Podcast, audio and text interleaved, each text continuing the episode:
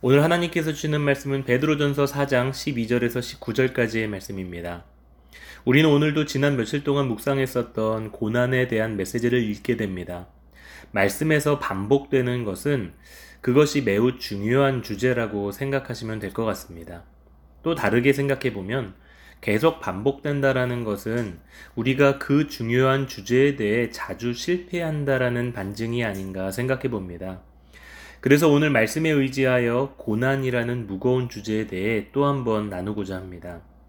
12절과 13절 말씀에 이렇게 말씀합니다. 사랑하는 자들아 너희를 연단하려고 오는 불시험을 이상한 일 당하는 것 같이 이상히 여기지 말고 불시험은 불같은 시련을 의미하는 것입니다. 시련은 본질상 고통스러운 것이죠.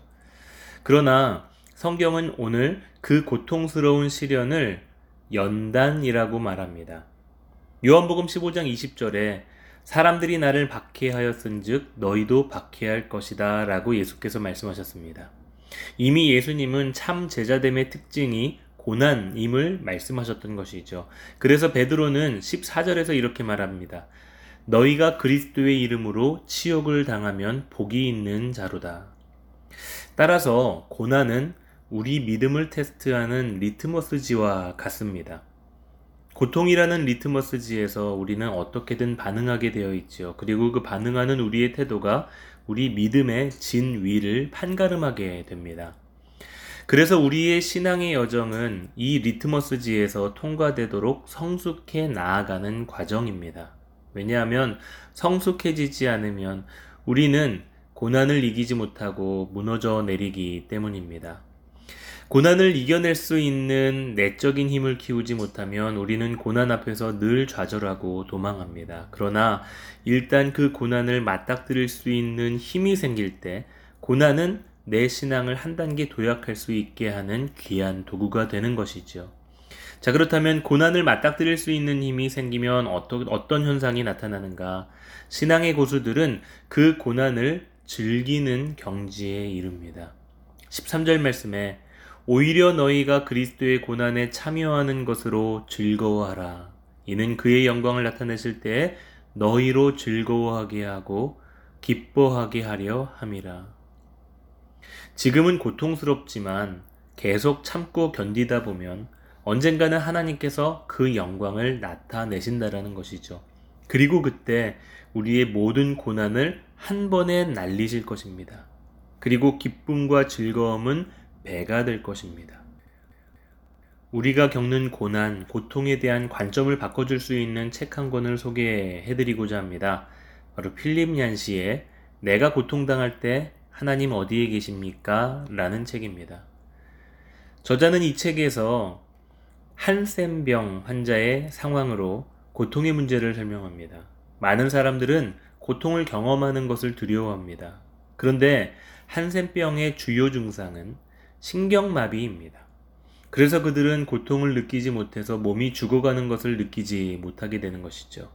그래서 이 책에서는 폴 브랜드라는 신경외과 박사가 자신이 치료하는 한센병 환자인 한 아이에 대한 일화를 소개합니다. 폴 브랜드 박사가 문을 열려고 하는데 녹슨 자물쇠가 잘못되어서 그것을 여느라고 굉장히 애를 썼습니다. 그런데 한센병 환자인 아이가 오더니 자기가 해보겠다고 한 후에 단번에 자물쇠를 열었습니다. 박사는 궁금했습니다. 어떻게 자기보다도 힘이 약한 아이가 어떻게 이 문을 열었을까? 그리고 바닥을 보고 깜짝 놀라게 됩니다. 마룻바닥에 핏방울이 묻어 있었던 것입니다. 알고 보니 그 아이가 열쇠를 돌리면서 아이의 손에 깊은 상처가 난 것이 있죠. 그러나 그 아이는 뼈가 드러날 정도로 깊이 파인 상처에 대한 고통을 전혀 느끼지 못했습니다.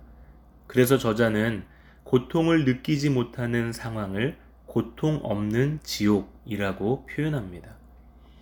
여러분, 우리는 고통을 피하고 싶어 합니다. 그러나 때로는 그 고통이 우리를 보호해 줄 때가 분명히 있습니다.